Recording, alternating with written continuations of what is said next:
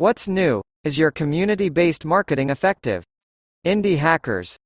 The 12th of March 2022. From the latest issue of the Indie Hackers newsletter, are you approaching community-based marketing in the most effective way?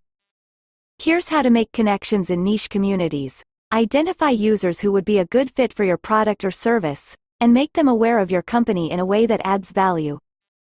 Zapier acquired MakerPad just over a year ago. Below, Ben Tossell shares 12 thoughts on selling a company. After three failed projects, founder Daniel Gibbons paused his indie hacking journey to focus on learning new skills and building a safety net before trying again. Below, he shares how slowing down and learning a new language has brought him closer to his goals. Want to share something with over 90,000 indie hackers?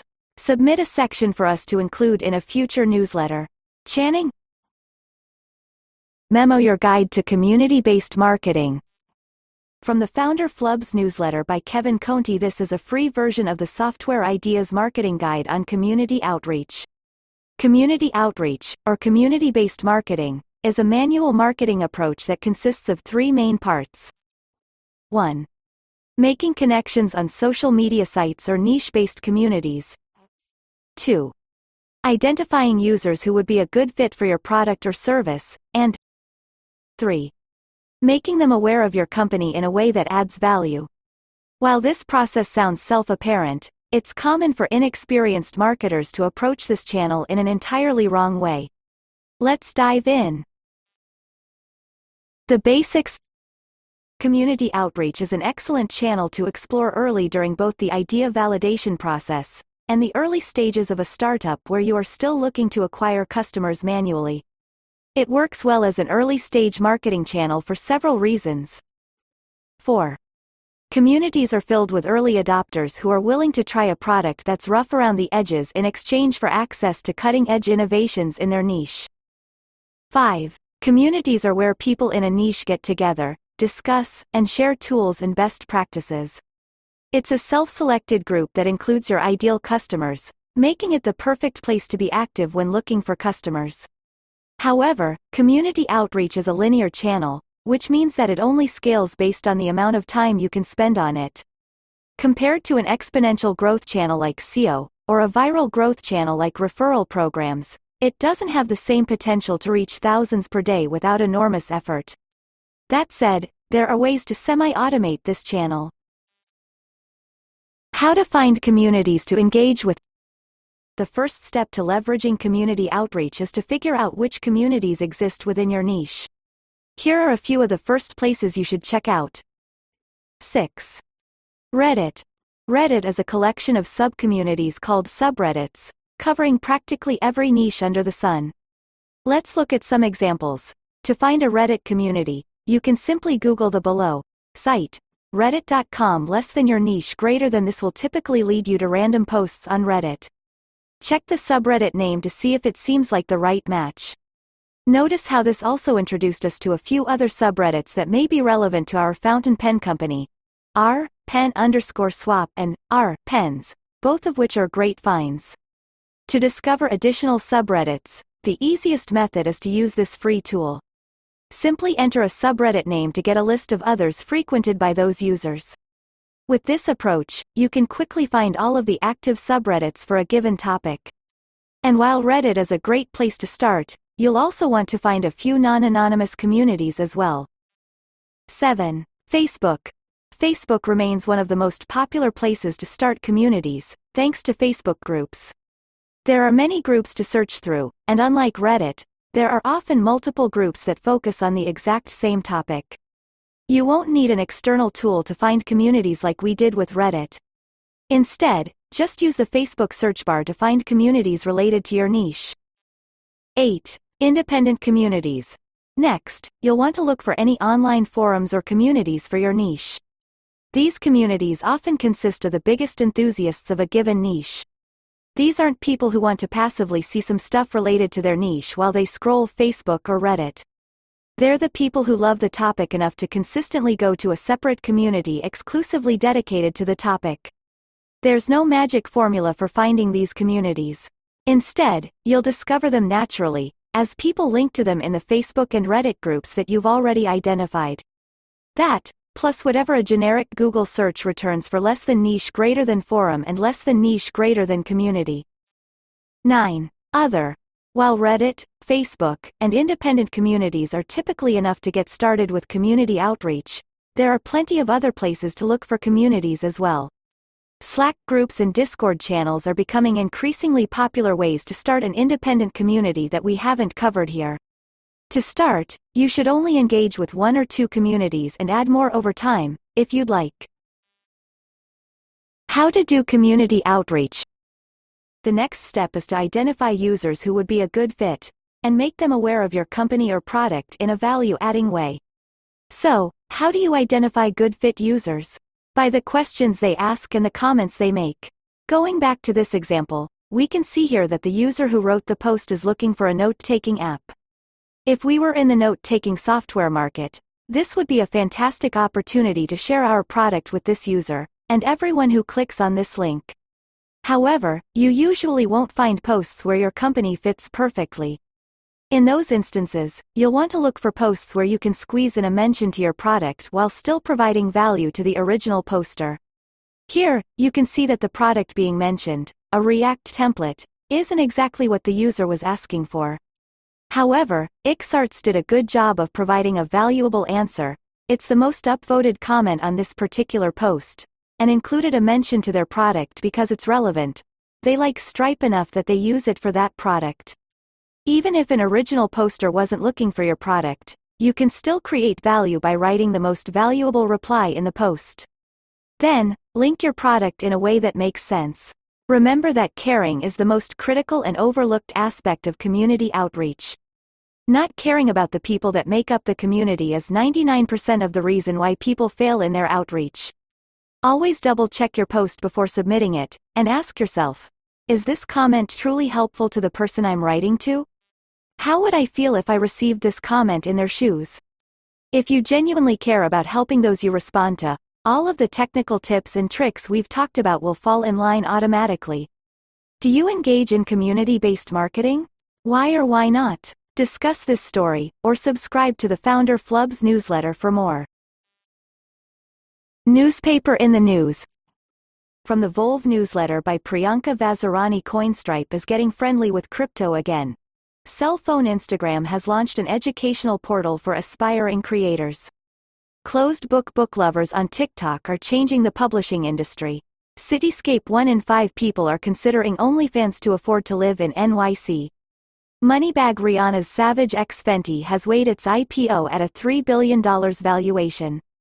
Check out Volv for more 9-second news digests. Thought Balloon Ben Tossell's thoughts on selling a company, by Ben Tossell Zapier acquired MakerPad just over a year ago. Below, I'm sharing 12 thoughts on selling a company. 1. The outcome. It's impossible to not think about it, so just get it out of the way. Make a short list of your big wants, but don't keep staring at it. Mine were Dream car. Wedding abroad with friends and family. Buy a house together. Full body health assessment. 2. The number. Don't say your number first. Plot out some scenarios and valuations. Consult with advisors on this if you can. Understand that their offer may be outside of your range. Practice not visibly reacting when a number is dropped. Seriously, practice your response ahead of time. 3. Significance this is likely the most important thing to happen in your working life. It's not the same level for the acquiring company. Just know that, and set your expectations accordingly.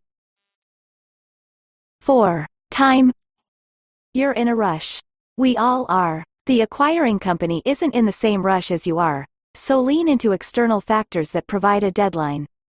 For me, the potential UK capital gains increase on March 3, 2021 gave us a deadline. 5. Valuation ranges wildly. Here are a few easy frameworks to use to determine valuation. 3 by minus 5x your revenue for a SaaS company. The worth of existing and new customers to the acquiring company. See what public tech valuations are for similar companies. Look at funding announcements for similar companies. 6. Types of acquisition. Team plus tech equals acquihire. Valuations are lower. Team plus tech plus traction equals sweet spot. Higher valuations. 7. Your deal is not different. After researching other acquisitions, I naively thought that ours would be much simpler. However, the truth is that most deals have the same experiences. Be prepared. 8. Emotions. It will be stressful. I don't deal with stress very well. Get the bad stuff out with someone who isn't connected to your personal or business life, like a therapist. 9. Don't stop working. Acquisitions are all consuming. They take every bit of energy from your brain. Let work distract you. You need to keep the business growing. You don't want a revised offer, or for the deal to fall through last minute. 10. Get a good lawyer. They are expensive, but worth it. You won't even begin to imagine all of the things that you will need them for. They have done this countless times, you haven't. 11. Curveballs happen. Deals fall through, and an offer can change. Remember why you're doing this. If the number changes, does it still meet the goals that you had before you started the process? Try to prepare for some curveball scenarios. 12. Your company is your baby. You may love your company, but this is a business deal. Make sure that your baby is happy, but leave your ego out of it. I hired my best friend who advises companies through acquisitions, and he explained everything like I was five years old. He mediated the whole deal. If you want to read more about my deal, check it out in TechCrunch. Did you experience any curveballs in your acquisition? Share below. Discuss this story. Globe Best Around the Web. Post submitted to Indie Hackers this week. Ear share your value proposition in one sentence. Posted by Brandon Strellies. Face with Monocle How do you stay motivated as a founder? Posted by James Marks. Hand waving How first escaped my day job. Posted by Michael Forrest. PC Does Programming Language Matter? Posted by Dan Pastori. Writing Hand Your Best Note Taking Tool. Posted by Darko. Credit card Which payment processor do you use? Posted by Mark. Want a shout out in next week's Best of Indie Hackers? Submit an article or link post on Indie Hackers whenever you come across something you think other indie hackers will enjoy. Pause button Why Daniel Gibbons paused his indie hacking journey by Daniel Gibbons Hi Indie Hackers. I'm Daniel Gibbons, and I love indie hacking, but I have paused my journey to focus on other things in my life. You see a lot of amazing success stories about indie hacking, along with a few scary failure stories. I'm hoping that my average guy story helps round out the picture a little, and helps other founders overcome survivorship bias. Rather than feeling like I've somehow given up on the dream, this decision has been a painless and positive one. Here's why. The projects. First, a lightning quick rundown of my projects, none of which got more than 10 users. Hi mom. 10. Zenkettle, a Zettelkasten style note taking app. I decided to make a note taking app. How cliche. It was based on the now popular Zettelkasten style of note taking, where you can form a rich network of ideas and connected concepts. I told myself that it was to learn new programming techniques, but in the back of my head, I dreamed about making it big and having tons of paying users. I did zero customer validation, zero market analysis, and never even released the app. However, I did learn that I can create something cool on my own, and that I don't hate the process. 11. BJJ Gym Finder. Find Brazilian Jiu Jitsu, BJJ, gyms in your country. When going on holiday, I found it difficult to locate BJJ gyms. Their websites are often missing pricing, outdated, and not written in English. My aggregator site kept all the basic data, timetable, cost, contact details, in one easy place, and was easy to search by city and country. This time, I wanted to actually ship something. I still had no business model, but at least I was scratching my own itch and keeping the scope small. I started by adding all of the gyms in London and Poznan. I was going to Poland at the time. It barely got traffic. It hit about 20 organic views and 100 impressions. This was likely because it was built bang in the middle of the COVID-19 lockdowns, and flights were banned to almost every country. I decided to pull the plug and try something else. 12. Sell by weight. A zero waste store plugin. Getting slightly smarter, I picked a market and a niche. Zero waste stores, driven online at the start of COVID 19, had pretty bad websites. I decided to build a plugin that could solve a real pain point for them. It took me five hours to build out an MVP, which translated to two weeks of real time on my busy schedule. Then, I contacted store owners to pitch the idea and ask for feedback. I got tons of feedback, but nobody was interested in paying for it. Turns out, most zero waste stores actually liked having 50 gram increments, since it lets them prepackage batches of ingredients for delivery without weighing them on request. Another valuable lesson about validation, another discontinued project. Deciding to pause. In my own mind, none of these unsuccessful products were big failures in the grand scheme of things. During each one, I learned something new, and got a little closer to creating a solo project that generated income. So why did I decide to stop? Two reasons. 13. A new life project. When I first started indie hacking, I also started learning Polish. My wife and her family are Polish, and I wanted to be able to communicate with them in their native language. The method that I found, comprehensible input, requires you to consume a lot of content in the language, three hours a day minimum, and let your brain's language learning mechanisms do the bulk of the work. I decided to keep at it until reaching fluency.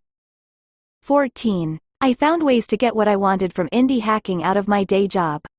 I wanted to become an indie hacker to earn more money, become location independent, become financially independent, work less. In order to fulfill those goals while learning Polish, I was lucky enough to find a remote job with a higher salary.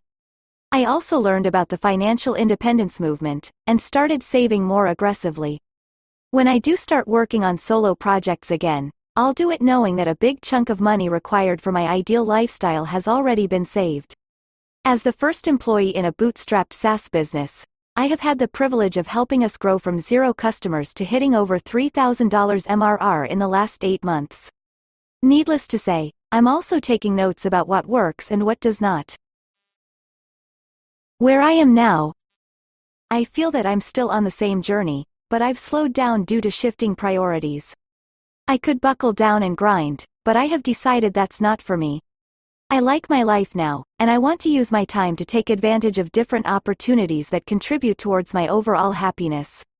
I have time for my hobbies, I'm valued at work, and I'm growing my income.